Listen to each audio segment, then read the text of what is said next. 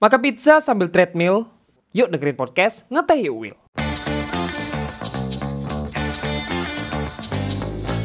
Jangan lupa pakai headphone ya untuk pengalaman yang lebih baik.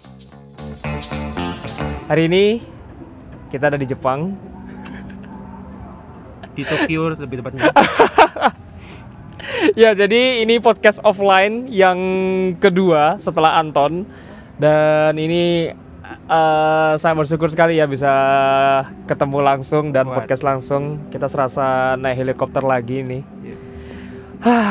ya, ini dia teman saya Rizky. Selamat datang Rizky. terima kasih Mas Wildan saya terhormat loh ini pertama kali podcast loh ini terhormat loh Waduh, waduh, waduh. Gimana rasanya ada ditekannya gitu? ya kayak berasa di Spotify ya Oh, iya iya Oke. Jadi eh, emang suasananya di sini eh, suasana senja. Kita rekaman ini jam 5 sore. Jadi ya nanti abis rekaman ini bisa langsung sholat. oh Bisa langsung buka puasa. alhamdulillah masih hari Rabu padahal Masih hari Rabu. Iya. Aduh. Ya udahlah. Rizky apa kabar? baik baik Wildan gimana Wildan Alhamdulillah. Alhamdulillah. Pusing. Alhamdulillah iya iya Butuh healing. ya memang Nah, jadi Rizky ini eh, CEO dari Cara Event. Ya, Yep. aku baru ketemu Rizky ini juga tahun lalu. Setelah berapa tahun, Riz? dari SMP terakhir ya Dari SMP terakhir. terakhir. SMP terakhir itu berarti sekitar mm, 3 tambah 4 7 lah ya. tujuh tahunan lah 7 tahun Tujuh hilang tujuh ya. tahun Akhirnya bertemu lagi Iya. melalui Instagram. Instagram Aduh. Aduh. Terus eh gimana nih kok eh bisa jadi eh, punya bisnis startup kayak gini? sebenarnya basicnya itu emang dari kecil Oh, emang dari suka sebenarnya waktu Ah. SMP toh pun itu sebenarnya aku jualan tapi nggak nggak ada yang tahu sih jadi Oh. kayak emang basicnya udah di, di nggak diajarin lah kayak karena kan awalnya memang dari apa ya orang tua itu punya bisnis kayak distributor frozen food Oh, Kayak gitu. jadi belajar dari situ. dari situ akhirnya sampai nerusin sempat nerusin Ah. tapi terhenti di pandemi Oh Habis iya itu iya. kayak ya shifting ke yang apa ya yang mungkin saya yang tak kuasai lah kayak digital Hmm. dan lain-lain kayak gitu Hmm, gitu. Oke oke oke. Berarti yang sekarang ini cara event tuh lebih bergerak ke mana? sebenarnya kita kalau bilang cara event sebenarnya kita bergeraknya di bidang SDM sih SDM. jadi kita di SDM ya kalau orang bilang itu kayak vokasional kayak gitu gitu jadi vokasional sendiri kan di pendidikan itu kayak fokusnya di SDM terus habis Hmm. itu ada kayak di pelatihan yang mungkin soft skill soft skill untuk khususnya ke fresh graduate yang kayak mau karir selanjutnya kayak gitu Oh iya, iya, iya. Berarti ada apa ya kayak pelatihan yang lebih meningkatkan kualitas diri lah ya. benar jadi Oke, kayak oke. self development lah ya Tapi kenapa kok kamu memilih itu gitu loh? Apa kok kon milihku? sebenarnya itu gara-garanya itu kan karena basicnya dari aku sendiri kan biologi kan Ah, aku sendiri biologi terus jadi itu keresahanku mahasiswa Ah. jadi kayak ngerasa eh, beberapa yang tak kenal itu Ah. kok ketika dia habis lulus cari kerja itu kok eh, dihimpit sama jurusan lain. Ah, kalau kita kita kita jurusan yang mungkin apa ya benar-benar eksak banget ya. Ah, tapi ketika ngelamar itu banyak yang kalah kita itu banyak kalah sama justru yang sama teknik dan lain-lain. Ah. jadi kayak keresahanku kayak aku mikir apakah eh, aku harus berkarir yang sama di bidangku? Hmm. kayak gitu-gitu. Kayak masa aku biologi emang aku harus di bidang biologi juga misalnya Ah. kayak gitu Ah. Ya, aku mikirnya kenapa kok aku biologi nggak bisa jadi digital marketer Ah. aku biologi kayak nggak bisa jadi HR mungkin Ah. atau jadi web developer bahkan Ah. kayak itu jadi satu keresahan yang akhirnya kayak karena ada opportunity waktu itu ada suatu hal yang mungkin opportunity ini masuk ke dalam apa yang tak jalanin akhirnya ya bisa berkembang sampai sekarang sih alhamdulillah ya pelan pelan Iya pelan-pelan lah ya. Pelan-pelan Jadi ya. ada rasa dredegnya juga. iya Ada rasanya ah, apa? Rasa panik juga. panik ya apalagi kan tanggal Was-was tanggal lah ya. iya. Si iki kok lagu ini tambah banter ya. makanya Saya coba tau ngomong no ya, coba tak kurang iso mau kayak. Lah, wis lumayan iso. ya lumayan lumayan, lumayan. Tapi anginnya iki sing kresek-kresek. iya ambil sola sola kemarin ya setelah gak apa-apa lah. Nah, itu kan tadi kan udah berdasarkan pengalamanmu sendiri kan ya. Mhm. Eh, tentang startupmu sendiri kayak gimana dan gimana awalnya itu terbentuk kayak gitu-gitu kan. Tapi ternyata banyak yang bingung juga tuh. Startup tuh sebenarnya apa sih gitu? Oke, jadi ya itu juga pertanyaanku awal Nah. ya. Jadi startup sendiri itu sebenarnya semua bisnis itu menjadi startup. Startup itu kan dari kata awal yang permulaan. Jadi bisnis baru, apa pun itu mau warung, mau eh, jual konvensional, mau digital, sebetulnya semua bisa masuk dalam startup. Hmm. Karena konsep dasar bisnis startup itu sebenarnya permulaan, bisnis awal baru. Apa pun kalau kamu bukan bisnis bisnis masmu misalkan, itu bisa Iya. dianggap startup. Hmm. Tapi berjalannya waktu, eh, setauku dan juga eh, sepengalamanku dan aku juga konsul ke beberapa mentorku juga. Jadi startup yang sekarang ini lebih ke implementasi teknologi yang mungkin diaplikasikan ke Hmm. dalam usaha yang mungkin kita jalankan. Hmm. Jadi penggunaan teknologi ini yang mungkin bisa berpengaruh entah itu dari selling kita, entah itu dari sistem kita sampai ke hal-hal fundamental yang mungkin ada di bisnis kita. Jadi Hmm. kayak uh, implementasi teknologi sih. Jadi karena karena kita tahu sendiri kan sekarang teknologi udah sangat canggih banget Hmm. udah 4.0, 5.0, 6.0 ya yang itu mungkin bisa digunakan untuk implementasi startup itu tadi. Hmm, tapi bisa nggak kalau disebut kayak kita punya bisnis nih, Hmm. terus kita taruh di Instagram itu udah bisa dibilang Jadi startup. Bisa jadi. Soalnya Bisa udah bermain sama teknologi kan. Benar. Cuman akhirnya eh, akan ak- akan ada kayak apa ya istilahnya kayak pengkategorian. Hmm. nanti apakah startup yang mungkin kita jalani itu benar-benar pakai teknologi Hmm. atau cuman sebagai katalog aja nih si teknologi jadi Oh. berbagai macam yang mungkin tapi ini setiap orang ketika kamu tanya apa itu startup pasti beda-beda Hmm. cuman pada dasarnya mungkin yang tak, tak sampaikan ya, ya apa yang mungkin jadi pengalamanku dan Hmm. apa yang mungkin orang-orang juga sedikit pahami bahwasanya ya itu tadi implementasi yang digunakan pada pada bisnis yang kamu jalani kayak gitu-gitu Hmm. Oke oke. Jadi itulah eh startup lah ya iya yang kamu tahu Iya. sepengalamanmu dan sepemahamanmu. betul Oke. betul betul Tapi kan ini kan eh, berdasarkan sepemahamanmu Hmm. dan lain sebagainya kan Iya. dan pengalaman kan. Nah kira-kira udah berapa lama nih cara sebagai startup udah berjalan?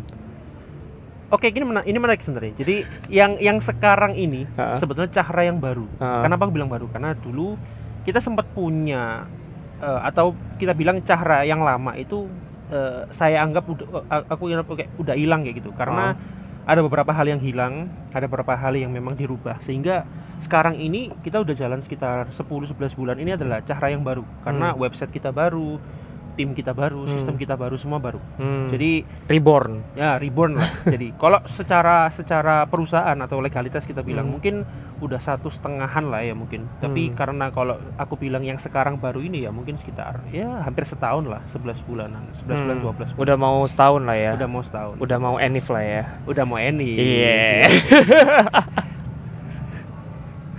Oke. Nah, nek tak delok, eh nek tak delok. Nek tak lihat, Iya, kalau iya. tak lihat iya ya. iya iya Harusnya bahasa Indonesia, Mek.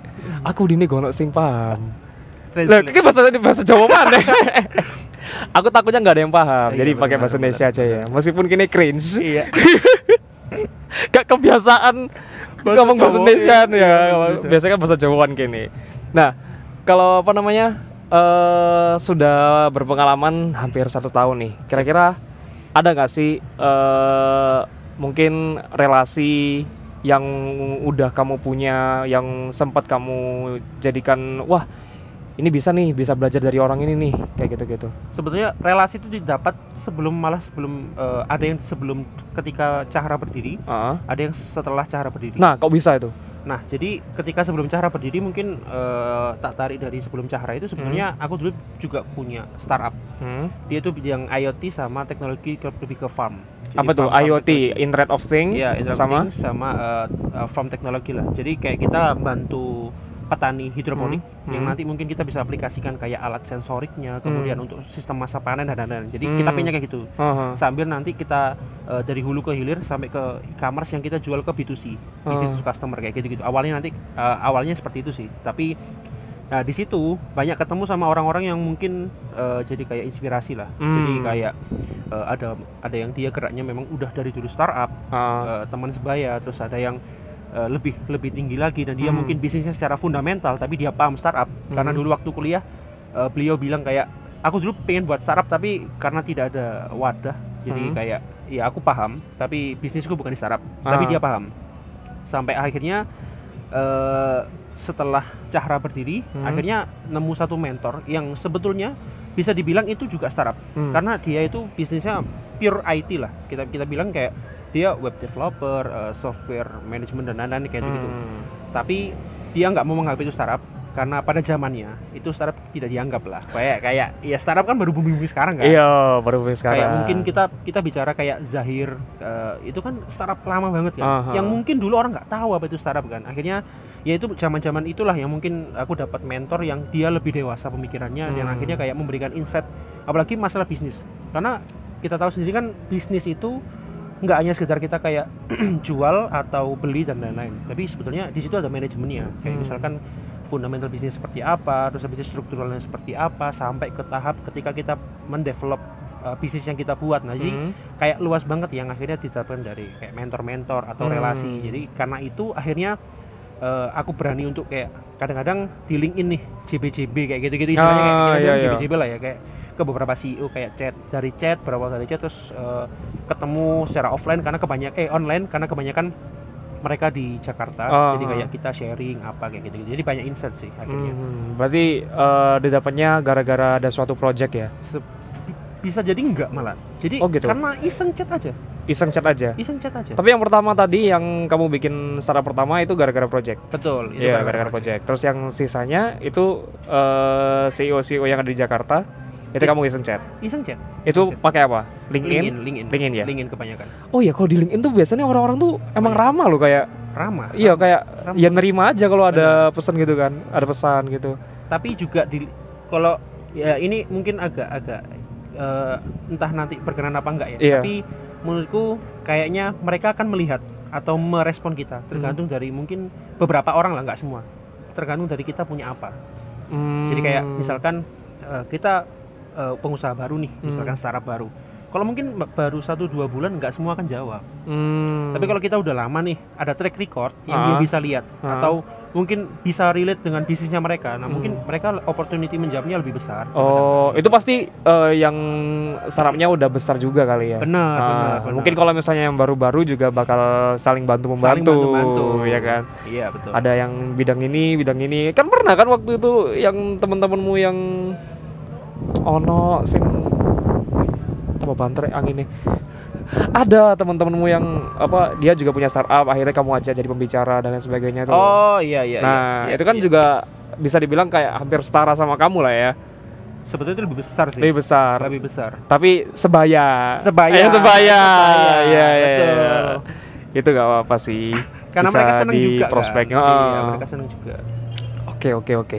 Nah, ada nggak eh, tips supaya bisa eh, apa ya kayak bisa nih buat ngobrol sama startup yang mungkin itu udah berjalan kayak satu tahun kayak Hmm. kamu atau dua tahun ya ya itu tadi kayak chat di LinkedIn, LinkedIn contoh ya. atau gimana gitu ada nggak sebenarnya kira-kira?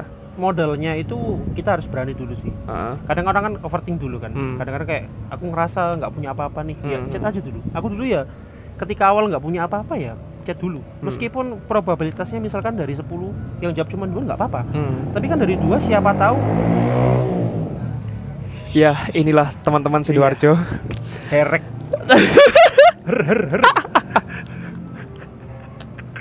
Oke next.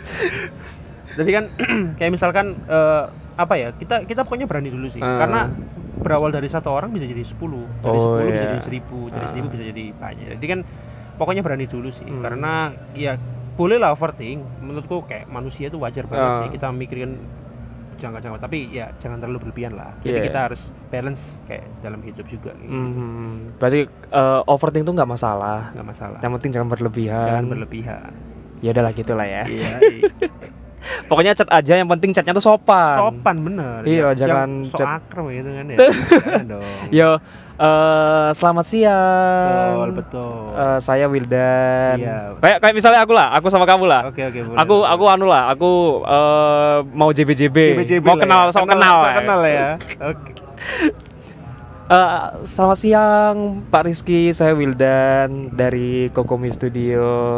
Mungkin lain waktu kita bisa saling sharing Iya, atau iya, diskusi betul, betul, betul. kayak gitu-gitu. Bener gak cara benar terima kasih telah berkoneksi Oh iya, terima kasih gitu-gitu. sudah berkoneksi. Oh iya Iya, iya iya. iya. Nek, nek kamu sendiri gimana coba kalau misalnya ke ada orang. beberapa ada yang kayak gitu Ah. atau yang kedua kayak misalkan eh, niatnya ini pengen project bareng Oh, oke. jadi misalkan tapi ini agak nggak masuk akal contoh misalkan kita startup baru nih Mhm. Anggap aja followernya belum 10.000 ribu lah Ah, dia udah 500 ribu tapi ya kita sopan aja kayak eh, selamat siang perkenalkan saya Rizky saya dari platform caraevent.id mhm. di sini saya ingin mengajak ibu untuk bisa melakukan meeting bersama Ah, ah. untuk membahas perihal collaboration opportunity Ah. yang di mana program yang ibu miliki dengan program yang kami miliki ada kecocokan yang bisa membangun Indonesia lebih baik lagi. Jadi kayak ada beberapa kata-kata yang bisa diimprove lah. Jadi salah satunya kayak gitu. Dang, that was so good. salah satunya kayak gitu. Jadi kayak ya secara halusnya kayak gitulah kan. Ah. Tapi lebih lebih lebih pasti yang lebih fokusnya pasti ketika negotiationnya lah. Ketika kita Hmm. udah online baru itu yang yang paling menantang sih daripada chat. Kalau chat itu kayak masih ya permukaan aja sih. Hmm, iya iya iya. Tapi emang dimulai itu dari chat sih sebenarnya. Itu kan Chat. awalnya kan. Betul. Se- sebelum kita bisa bernegosiasi itu Benar, gitu benar. kan. Nah, eh ada nggak kalau misalnya kan teman-teman ini mau bikin startup nih. Mhm. Nah, kira-kira eh ada nggak yang cara chat yang itu bisa eh, apa ya dengan sopan mengajak untuk saling sharing atau belajar dari orang tersebut gitu. Oke, yang pasti pertama kalau di LinkedIn Ah. biasanya aku kayak eh, apa ya interaksi lah. Misalkan aku seneng sama orang ini nih, Hmm. kontennya bagus, terus dia inspirasi, terus aku pengen belajar. Jadi Hmm. awalnya paling aku nge-like dulu, Oh, like nggak di kemudian postingannya. komen. Habis itu habis komen, nah, mungkin sering-sering dia balas, bakal balas kan. Oh iya terima kasih Mas Rizky atau gimana? Terima kasih Pak Rizky. Ah, Setelah itu kan udah ada interaksi nih. Iya. Dia paling ya notice lah, dikit-dikit Ah. notice lah. Ah. Terus coba DM. Terima kasih berkoneksi. Jadi pelan-pelan. Jadi nggak bisa kayak Gak bisa gopo-gopo. coy ayo coy kerjasama nggak iya susah gitu loh ini ini beda ya. Ini secara LinkedIn bukan secara Instagram. iya bener Iya kan, beda kan Beda, treatmentnya pasti. treatmentnya beda tapi kalau. Instagram agak agak susah sih jadi kebanyakan LinkedIn karena personal kan Iya, LinkedIn itu lebih profesional lah anggapannya. juga. Ah, kalau Instagram lebih ke personal itu tadi. personal itu tadi Ah. Oke oke oke, menarik sih ini ilmu ini. Iya ya sharing sharing lah Iya. kan dari, dari ilmu juga Ah, ah, sip sip sip. Nah dari semua pengalamanmu ini nih, ya dari semua ilmu yang udah kamu sharing juga ini, Hmm. eh, kira-kira ada nggak sesuatu selama 11 bulan atau hampir satu tahun ini oke pengalaman yang menarik yang bikin kamu wah gitu? sebenarnya pengalaman menarik itu karena tiba-tiba kayak berkenalan dengan orang-orang yang mungkin punya jabatan yang luar biasa sih Hmm. jadi mungkin dia eh, pernah di Gojek sebagai VP Mm-mm. atau dia sekarang masih aktif CEO di mana. Jadi Hmm. kayak pengalaman berharga itu yang kadang-kadang ku ambil untuk bisa kita sharing ambil ilmunya. Hmm. Kinerja yang kita lakukan di sini itu kan kita harus tahu juga kinerja orang lain kayak gimana kan. Hmm. Karena kalau kita cuman berani di sini kayak jago kandang aja. Ah iya. Aku aku nggak mau. Jadi aku kayak aku penasaran nih, kenapa kok mereka bisa secepat itu? Hmm. apakah ada komunitinya, apakah ada akseleratornya itu kan yang harus kita cari kan, Mhm. yang harus kita pelajari lah. Kita ya kalau orang kalau kata mentorku sih nggak semua bisnis itu eh, bisa ditreatment dengan Mhm. cara orang-orang yang sudah sukses. Kadang-kadang bisnismu dengan bisnisku ketika dilakukan treatment yang sama belum tentu bisa berhasil. Iya. Kadang-kadang bisnismu bisa, bisnisku Ah, enggak, atau bisnisku ah. bisa, bisnismu enggak. Jadi itu yang aku pelajari. Bisa jadi kalau aku belajar ke seribu orang, salah satunya ada treatment yang mungkin berhasil di aku, itu kan Hmm. bisa jadi satu nilai tambah juga. Mhm. Jadi itu yang kulakukan untuk bisa eh, membantu sustain juga dan mengembangkan juga karena kan kita startup itu apa ya tantangannya kan luar biasa juga dan banyak orang yang memang sudah masuk di dalam tim itu kan juga kita harus perhatikan nggak bisa Hmm. kayak kita individu kayak dari foundernya sini nggak bisa jadi kan kita udah mulai untuk mencoba membangun dan lain-lain kayak gitu sih Hmm, ya, ya. berarti cari ilmu di orang lain juga lah ya. betul Nah, tapi menurutmu ini, eh, apakah orang itu sebaiknya langsung buat bisnis aja atau ikut orang dulu?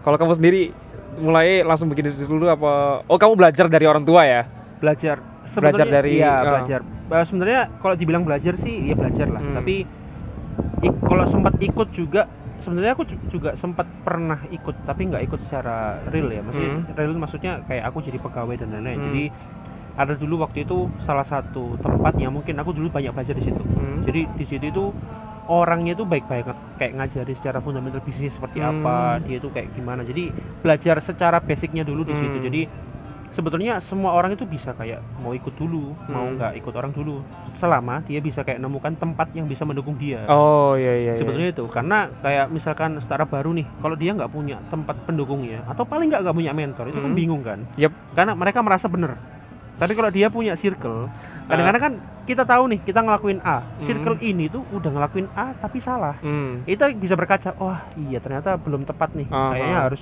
eh, apa ya istilahnya kayak merubah ke B yang mungkin lebih baik daripada A kayak gitu Hmm. jadi harus ada menurutku sih harus ada satu circle temen entah mentor entah komunitas apa pun Hmm. itu yang mungkin bisa menjadikan kita lebih positif sih Jadi kayak gitu-gitu sih Hmm, circle yang bisa mendukung mereka lah ya, lingkungan Benar. yang bisa Lingkungan, mendukung. benar benar Oke oke oke. Nah kalau masalah lingkungan ini, ini udah masuk ke pertanyaan. waduh waduh Eh bukan pertanyaan sih, lebih ke sambatan. sambatan saya suka sambat juga loh ini.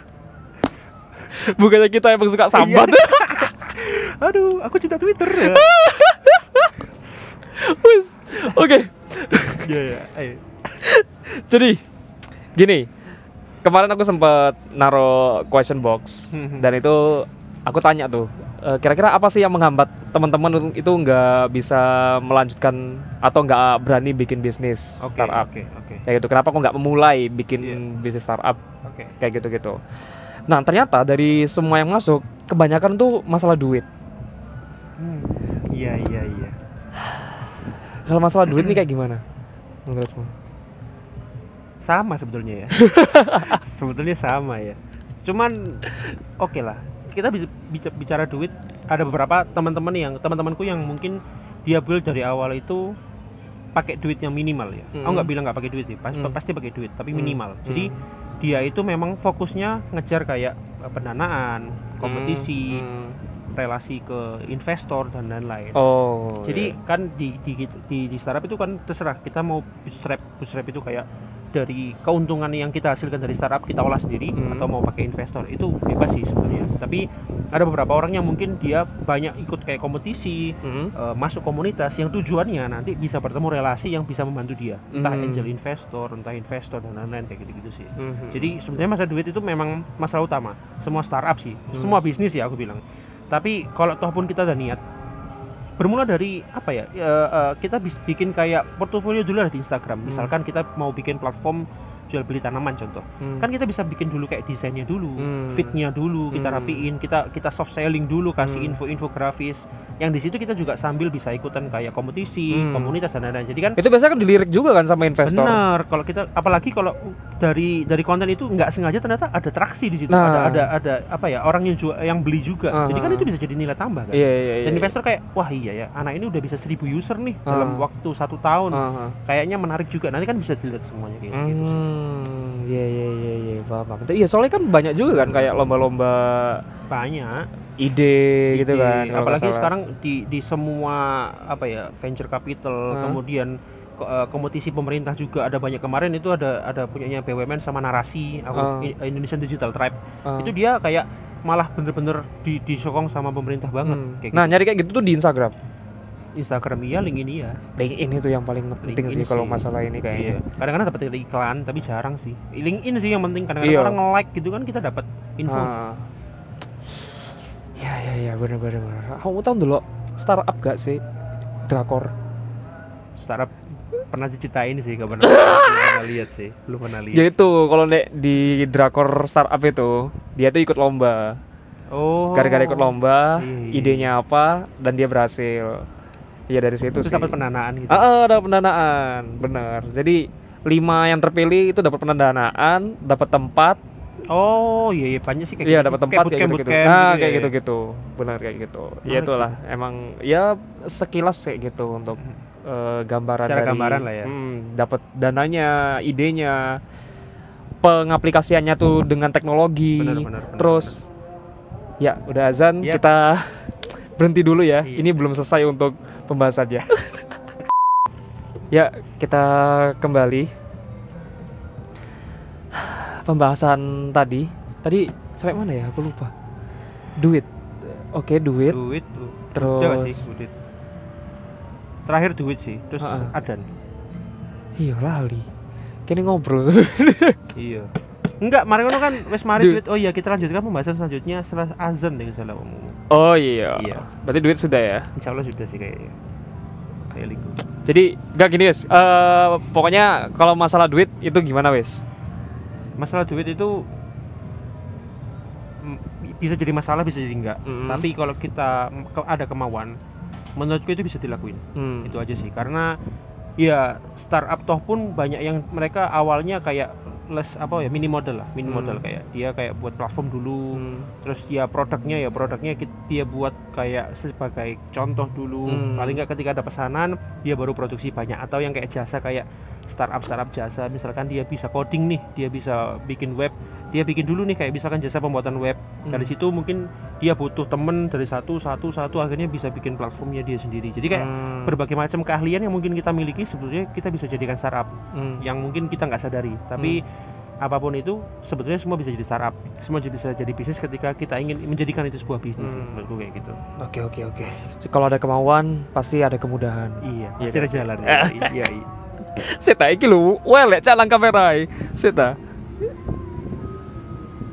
Nah, gini lah enak. Kok iya. gak kan karo mau Rakyat mau ngene ya sel berarti ya nyantol kan bro nyantol iki Ketok anyar make up mari seket sadar ya gini. ketok ya. anyar Gak apa-apa ketok anyar Oke, next.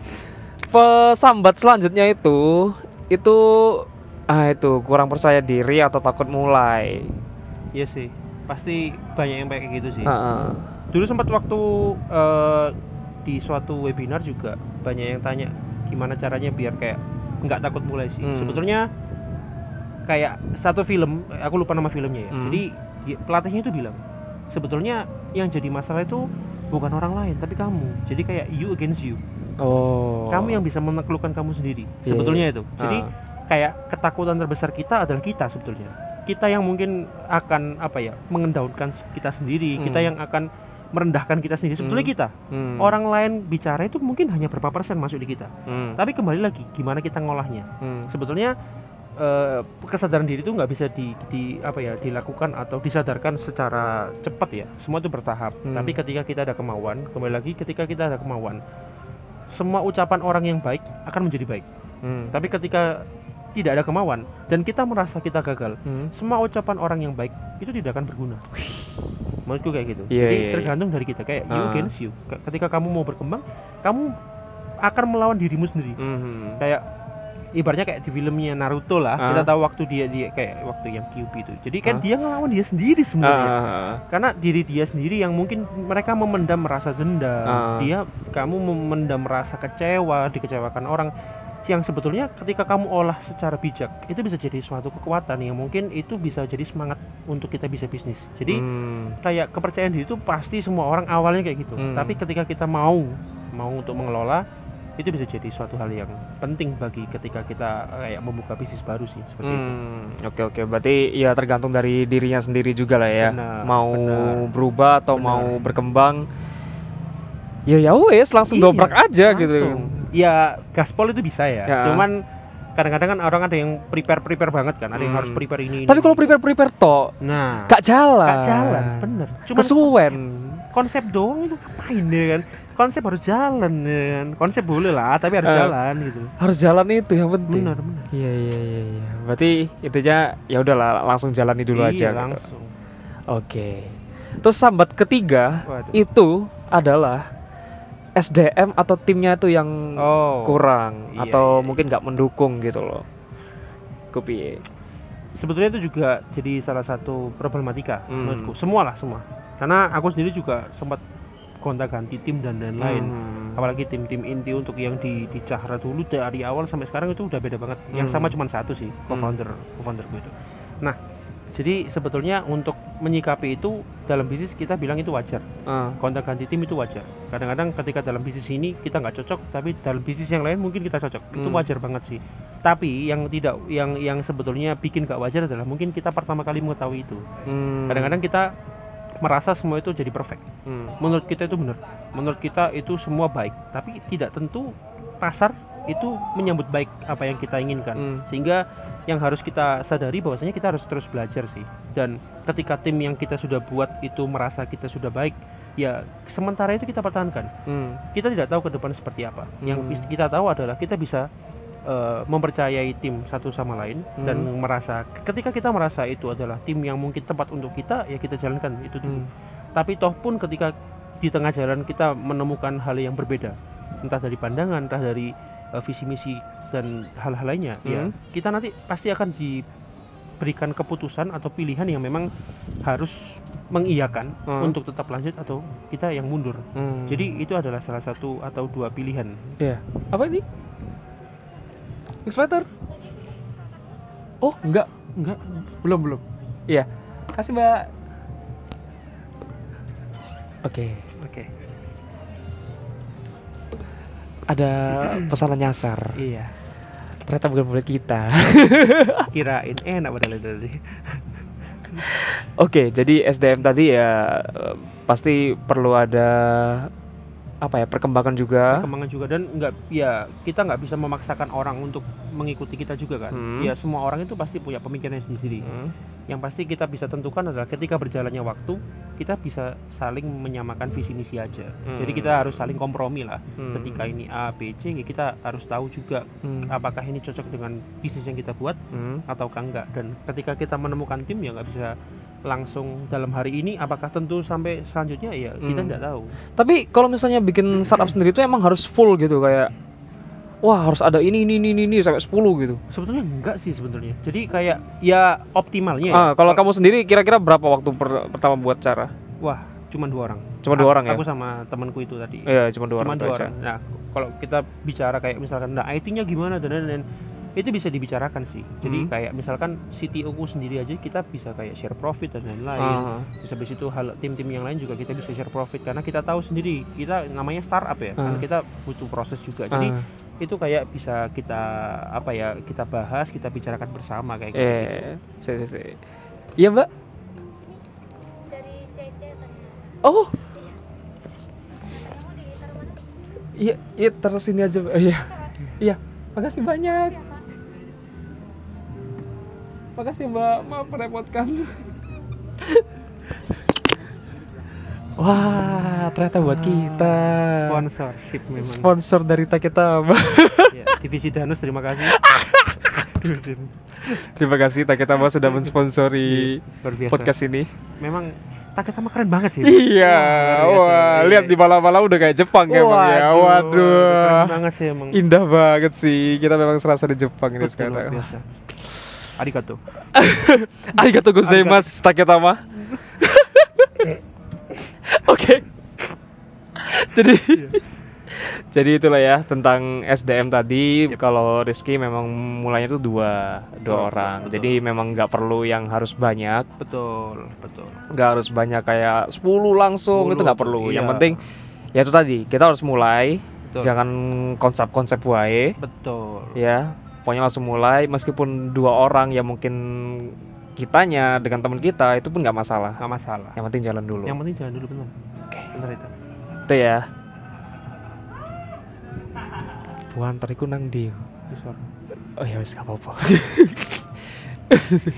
have fun, have fun. Have fun, have fun, Iya, nggak Kan apa-apa. suasananya luar biasa kan Ah, sini mumpung lagi senja-senja gini kan Iya. Healing kan? healing banget ini emang waduh Nggak apa-apa, nggak apa-apa. Ini emang sudah suasananya seperti ini jadi ya udahlah ya. iya Oke. Sambat keempat. Sambat keempat itu eh lingkungannya nggak mendukung. wah Iya, aku ingat iya, iya, lingkungannya iya, nggak iya. mendukung. Itu eh, gimana tuh? Mungkin memang kita ngerasa lingkungan nggak mendukung, tapi gimana caranya supaya kita itu bisa mendapatkan lingkungan yang mendukung? Wes gitu wes. wah gimana caranya ya Tapi kalau misalnya kita stuck di lingkungannya nggak mendukung itu, yo, yo masa kita stuck di situ terus, kayak gitu gak sih? Iya sih, sebetulnya kayak lingkungan menduk yang nggak mendukung itu sebetulnya ya memang itu banyak terjadi ya. Ah. Apalagi eh, aku sendiri ya pernah mengalami kayak nggak ada yang support dan lain-lain. Hmm. Tapi sebetulnya dari kita sendiri sih kembali lagi. Hmm. Kalau kita kepingin berkembang ya kita harus berani keluar dari zona nyaman. Hmm. Itu aja sih. Karena mungkin di situ kita mungkin nyaman karena teman kita sendiri atau Hmm. mungkin circle kita sendiri yang mungkin biasa cang bisa biasa kayak cangkru kayak bisa Oh. ngopi bareng kayak gitu-gitu kan Hmm. tapi tergantung ketika kita bilang lingkungan yang nggak baik ya memang bisa mempengaruhi kita bisa Hmm. banget sih bisa Hmm. banget tapi menurutku kita juga bisa melawan itu Hmm. dengan cara itu tadi kita bisa keluar dari zona nyaman kita bisa cari teman baru kita bisa cari cari relasi baru Hmm. sharing dengan grup yang baru atau dengan komunitas yang baru sehingga Hmm.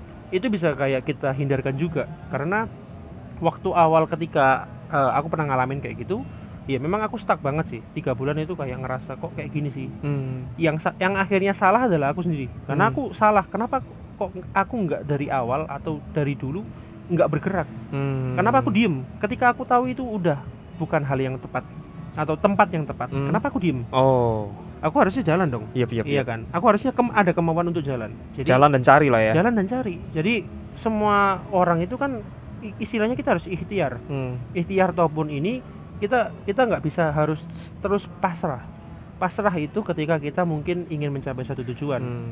Kita udah berusaha semaksimal mungkin, semaksimal mungkin baru kita tawakal. Baru kita tawakal Iya. kayak gitu bro Oke oke oke oke.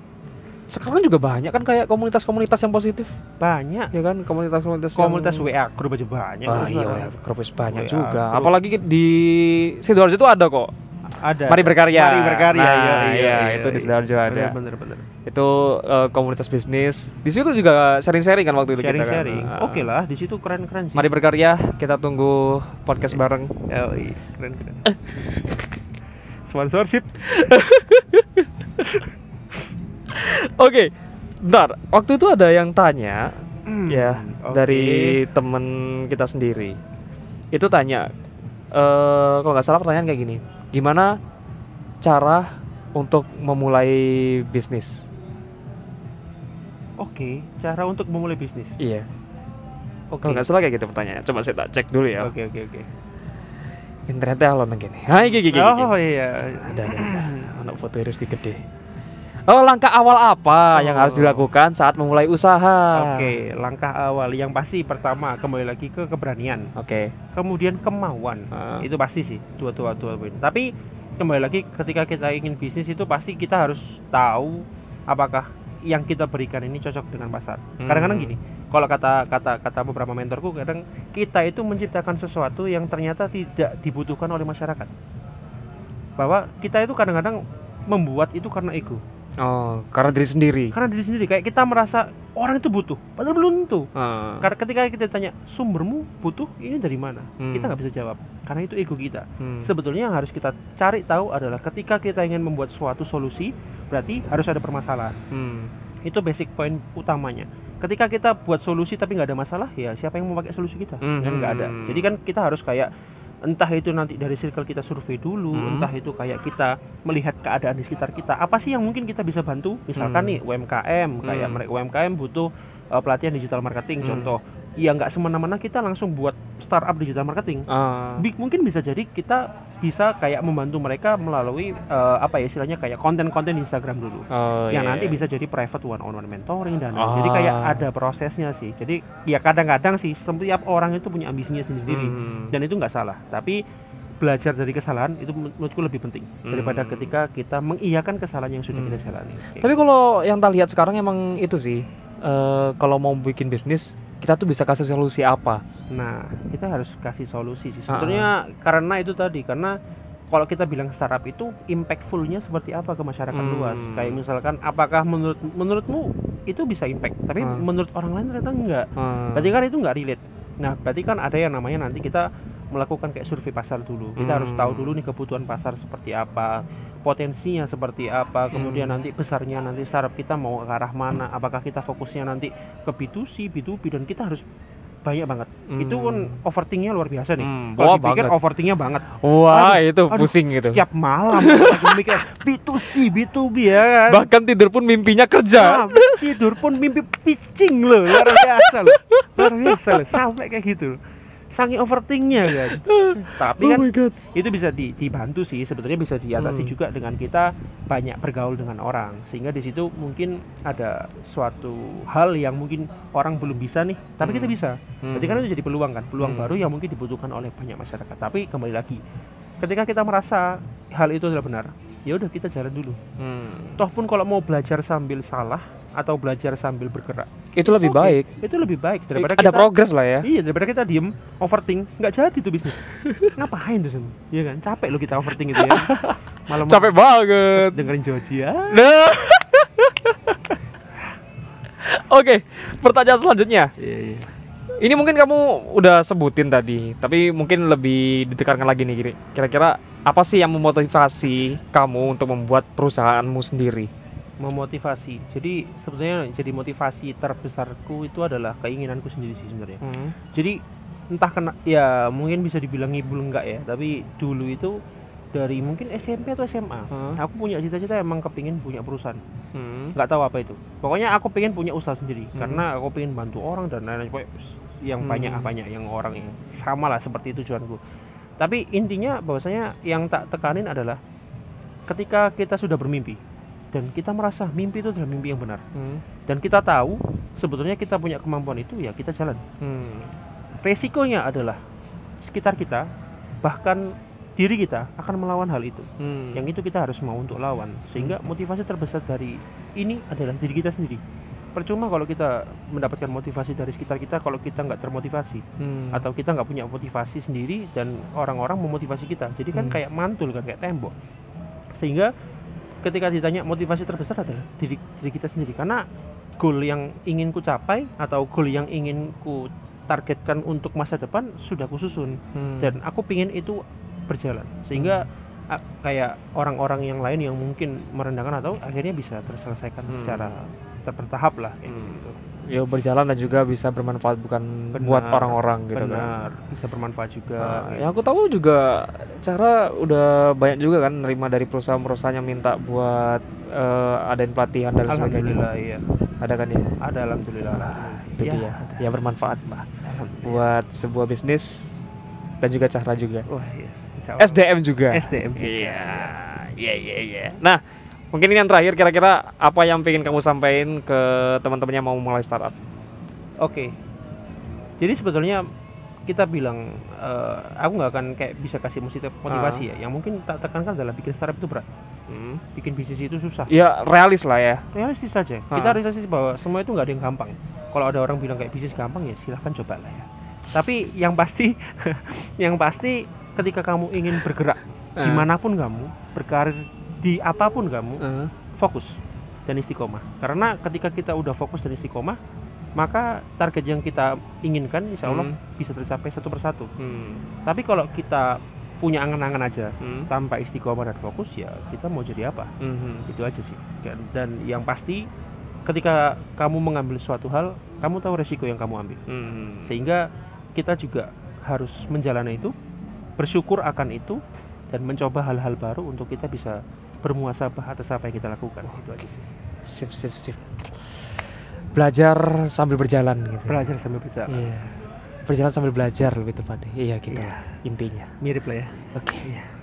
Terima kasih Rizky sudah datang di podcast Ngeteyu Will. Semoga eh, insight-nya yang sudah diberikan di podcast ini Amin, bisa amin. bermanfaat. Tapi Amin. teman-teman kalau misalnya mau tanya-tanya bisa langsung ke Instagrammu ya. boleh boleh boleh, Instagrammu boleh. ya. Instagramnya udah ada boleh. di poster atau di cover eh, podcast ini. Nanti kalau mau tanya-tanya bisa langsung ke Instagrammu ya. Oke, terima kasih. Rizky Siap, terima atas insight-nya. siap siap Sampai jumpa di segmen selanjutnya, segmen selanjutnya, ya selanjutnya lah pokoknya. Thank you so much. Yoi.